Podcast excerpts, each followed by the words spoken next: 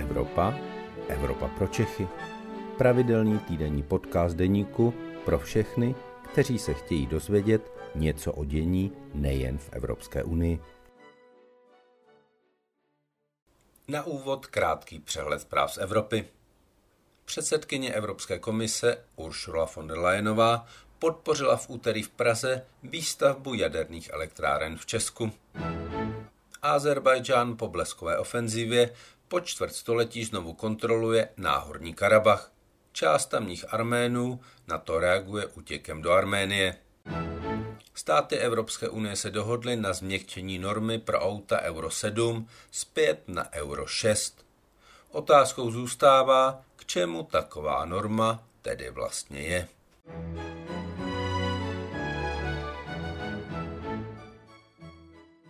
Dobrý den, milí diváci, vítejte v Evropě pro Čechy. Tentokrát mezi Prahou a Štrasburkem. Vítám místo předsedkyně Evropského parlamentu, paní Ditu Charanzovou. Dobrý den. Dobrý den.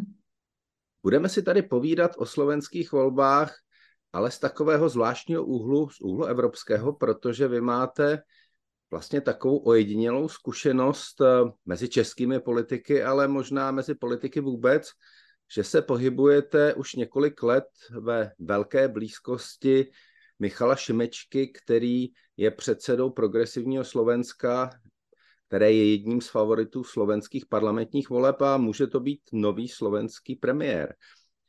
Um, je to místo předseda Evropského parlamentu, podobně jako vy, sedíte ve stejné frakci, nevím, jak daleko od sebe v těch lavicích, ale asi moc daleko to nebude. Um, mluvíte velmi podobnými jazyky, takže si rozumíte um, bez um, jakýchkoliv problémů, byť vy mluvíte mnoha dalšími jazyky, ale ta slovenština je určitě příjemnější po těch mnoha letech od rozdělení. Jaký je Michal Šimečka politik z evropského hmm. pohledu? Eh, máte pravdu, Michal Šimečka dokonce sedí vedle mě, eh, na, když máme zasedání plenární ve Štrasburku. Eh, je to člověk, kterého jsem poznala na začátku tohoto mandátu, kdy vlastně do naší liberální frakce v Evropském parlamentu, která se teď jmenuje Renew Europe, přišli poprvé zástupci z, nějakého, z nějaké slovenské politické strany. Michal Šimečka za tu dobu, za ty čtyři roky, co ho znám, co s ním pracuju, se vypracoval do velmi výrazného politika tady na evropské scéně. Stal se prvním místopředsedou eh, Evropského parlamentu ze Slovenska. Pamatuju si dokonce, když poprvé předsedal, on byť mluví velmi dobře anglicky, tak se rozhodl mluvit slovensky právě, aby dal najevo to, že poprvé Slováci eh, řídí eh, Evropský parlament.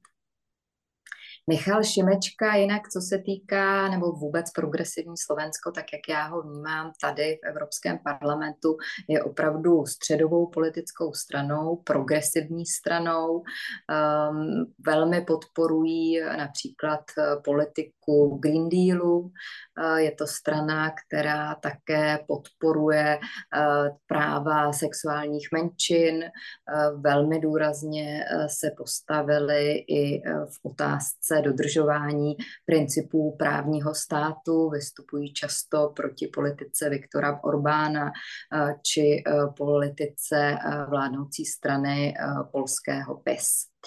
Eh, je to člověk, eh, který eh, je velmi proevropský, podporuje ehm, veškerou další, bych řekla, proevropskou agendu, aby docházelo k větší integraci Evropské unie, podporuje i třeba takové otázky, jako je přechod od kvalifikované přechod od jednomyslnosti na kvalifikovanou většinu.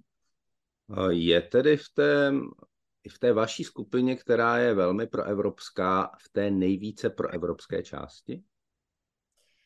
Víte, naše eh, skupina, ano, je proevropská, je liberální, je středová a spíš bych řekla, že v rámci toho středu on eh, patří mezi ty politiky spíše levicové, středově levicový politik. Aspoň teda tak soudě podle toho, jak vystupuje, jak hlasuje, bych ho zařadila.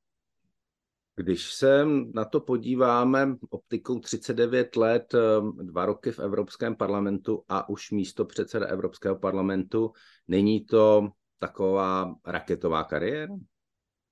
Tak určitě je, je to člověk, je, je to mladý člověk, je to člověk, který eh, začal s politikou nedávno, není to takový ten ostřílený několikaletý politik, ale to si myslím, že je právě na něm sympatické, že je takový svěží vítr, i na té slovenské politické scéně a on přinesl i tu dynamiku eh, sem do Evropského parlamentu, takže mě se s ním velmi dobře spolupracovalo, neříkám, že na všechno jsme měli vždycky stejný názor, eh, ale líbí se mi jeho styl, styl práce.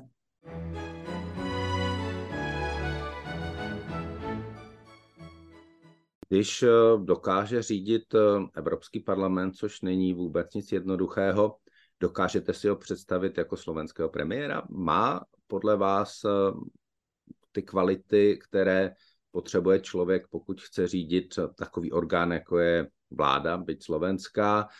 Eh, ukázal to při řízení Evropského parlamentu už?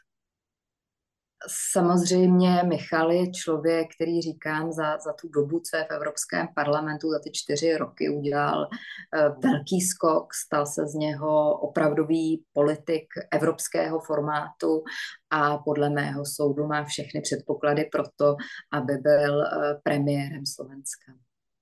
Až tak to vidíte. Dobře. Je normální, eh, že se před volbami sejde Eh, s politikem, který kandiduje a je s favoritem nějakých voleb eh, francouzský prezident Emmanuel Macron, nebo to bylo takové gesto trochu navíc, které nevždy eh, Emmanuel Macron politikům, byť ze své evropské frakce, dává? Hmm. Já si myslím, že um, politika eh, současného prezidenta Francie Macrona je velmi proevropská. Je to velmi výrazný evropský politik. Možná bych řekla, že je v tuto chvíli možná jediný politik, který eh, se věnuje evropské agendě, dává celou řadu návrhů, eh, snaží se posunout tu evropskou agendu, vyvolává u některých samozřejmě potom různé kritické komentáře. Na druhou stranu, jak říkám, pro mě je to jediný v tuto tuto chvíli evropský politik, který přichází s konkrétními evropskými návrhy. Eh, a já jsem zaznamenala, že vlastně on navštívil eh, letos eh, konferenci v Bratislavě na Slovensku, kde vlastně poprvé řekl, že se mělo asi více naslouchat zemím střední a východní Evropy, co se týče evropské politiky vůči Rusku. A brala jsem to i takové jako pochopení nebo spíš uznání té role eh, tohoto regionu v tuto chvíli, kdy tady máme válku na Ukrajině. A od té doby mám dojem, že se i francouzská zahraniční politika eh, více soustředí právě na střední a východní Evropu. Eh, to, že Michal Šimečka je součástí politické skupiny, kde sedí i zástupci politické strany prezidenta Macrona samozřejmě nahrálo tomu, že eh, prezident Macron se rozhodl podpořit eh, Michala Šimečku jako člověka, který je ze stejné politické skupiny. Když se podíváme na progresivní Slovensko, eh, na české politické scéně, kdo by mu byl nejblíž? Vy nebo spíš TOP 09? Je to hmm. opravdu taková strana, která mi přijde, že ji vlastně v České republice dnes úplně nemáme. No, přesně tak. Já bych řekla, že nemůžeme uh, ukázat na jedinou politickou stranu, která v České republice, která by stoprocentně odpovídala, uh, odpovídala progresivnímu Slovensku. Jak jsem říkala, progresivní Slovensko uh, má prvky středové strany, já tam vidím levicové prvky, politiky, ale i v něčem pravicové, když se podívám na ten jejich program, eh, co se, kdy se soustředí vlastně na vyvážený rozpočet, na různé, eh, různé eh, daňové úlevy. Na druhou stranu v tom českém pojetí si myslím, že by asi to bylo pokud bych měla opravdu hledat politické strany, tak by to bylo něco mezi TOP 09, možná něco i od, od Pirátů, co se týká především té zelené, zelené politiky. A uh, hnutí ANO dnes je někde asi jinde, než je progresivní Slovensko.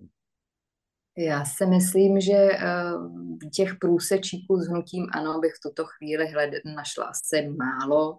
Eh, budou to spíš věci týkající se fungování tržního, tržního hm, prostředí, eh, ale v takových těch základních, řekla bych, evropských tématech, ať už se to týká, říkám, reformy Evropské unie, přechodu z, kval, z jednomyslnosti na kvalifikovanou většinu, podpora, podpora Green Green Dealu, tak to jsou témata, kde si myslím, že současná eh, politika eh, hnutí ano úplně v souladu není.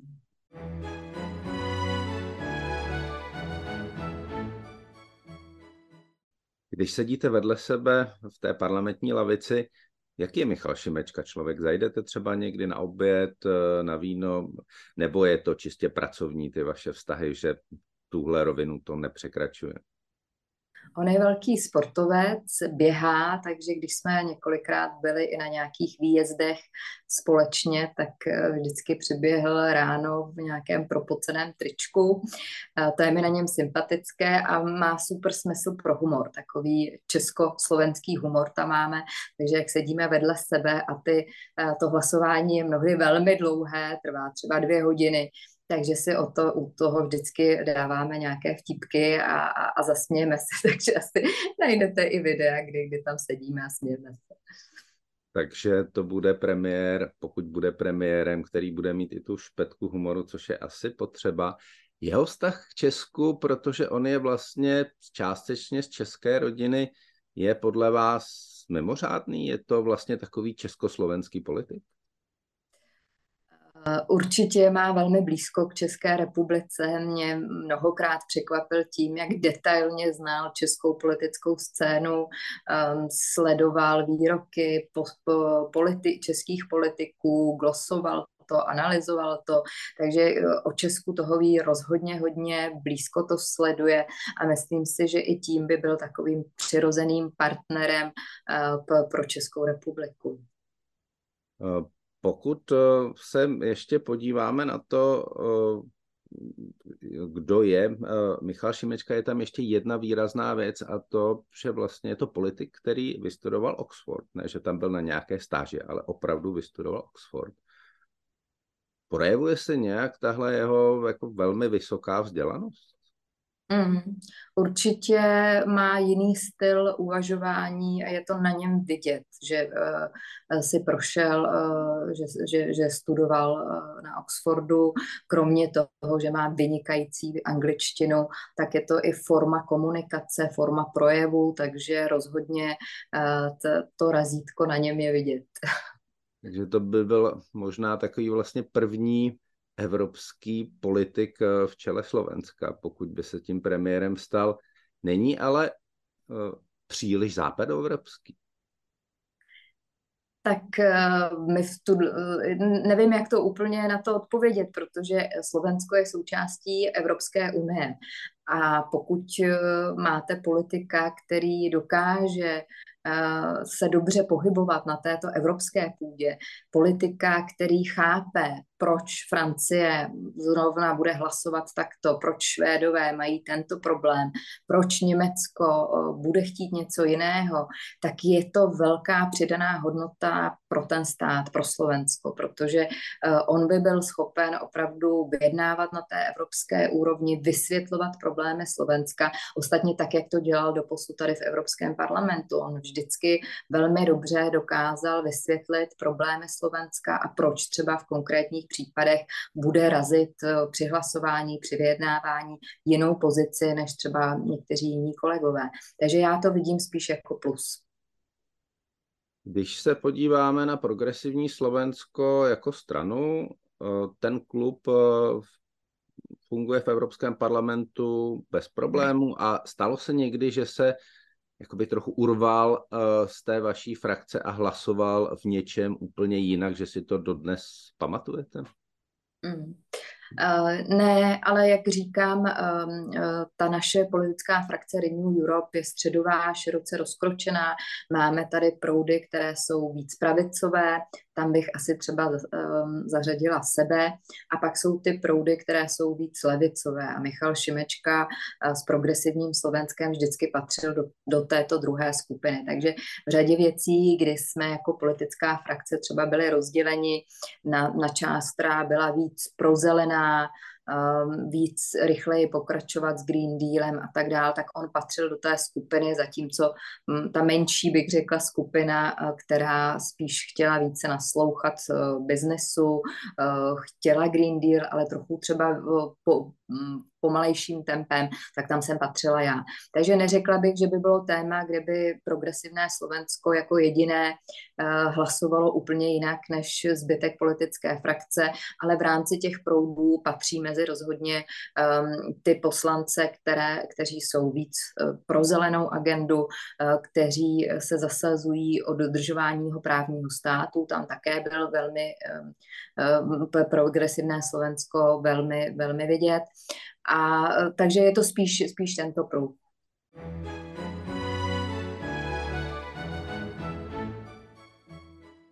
Kdybychom to vzali v tom evropském kontextu, kdo je teda progresivnímu Slovensku z té vaší frakce tak jako nejblíž, kdybyste mohla říct, která další strana se progresivnému Slovensku třeba podobá? Nizozemci hmm. nebo francouzi? Určitě sdílel hodně eh, s, s francouzskou delegací, to bez pochyby. Um, byl blízko i třeba k názorům um, nizozemské strany D66. Uh, hodně spolupracoval i s, třeba v otázce právního státu uh, s opoziční um, maďarskou politickou scénou Momentem stranou momentem. Eh, takže nebyl v nějakém, eh, bych řekla, samostatném ostrůvku, mě patřil do skupiny lidí, kde podle tématu eh, vznikaly vlastně takové uší, uší, uší přátelství. Paní místo předsedkyně, Michalu Šimečkovi je 39, je to podle vás věk na premiéra už? Tak rozhodně já si myslím, že eh, věk je jenom nějaké číslo na papíře. Eh, máme v Evropě i mladší premiéry, eh, takže rozhodně, nebo v minulosti jsme měli, takže rozhodně si nemyslím, že by věk měl být překážkou. Navíc, eh, jak říkám, Michal Šimečka je člověk, který minimálně teď ty čtyři roky na evropské půdě se stal významným europoslancem, takže rozhodně velkou průpravu tedy za ty čtyři roky získal. A byl by to takový ojedinělý případ, že se někdo, kdo je v Evropském parlamentu, kde je europoslancem, kdo je místo předsedou Evropského parlamentu, potom vlastně vrátí do té národní politiky a stane se premiérem? Stává se to, nebo je to mhm. spíš taková výjimka, která pozbuzuje ten zbytek v tom, že opravdu ten Evropský parlament není, jak to někdy vypadá z České republiky, nějaké odkladiště, ale že to naopak může být velká škola, která může vychovat i nové premiéry. Mm, přesně tak. Já si myslím, že v tomhle ta dynamika v Evropském parlamentu se hodně změnila.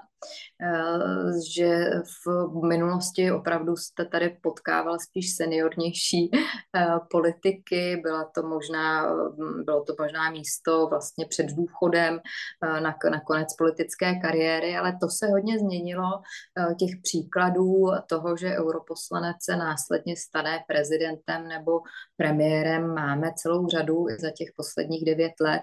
Zmínila bych u nás i velmi známou estonskou premiérku Kaju Kalas, která byla také z naší politické eh, skupiny, liberálka, která ani nebyla místo předsedkyní Evropského parlamentu, um, byla europoslankyní, věnovala se digitální agendě se mnou ve, ve výboru pro ochranu uh, spotřebitele a vnitřní trh a je teď už druhé období premiérkou Estonska.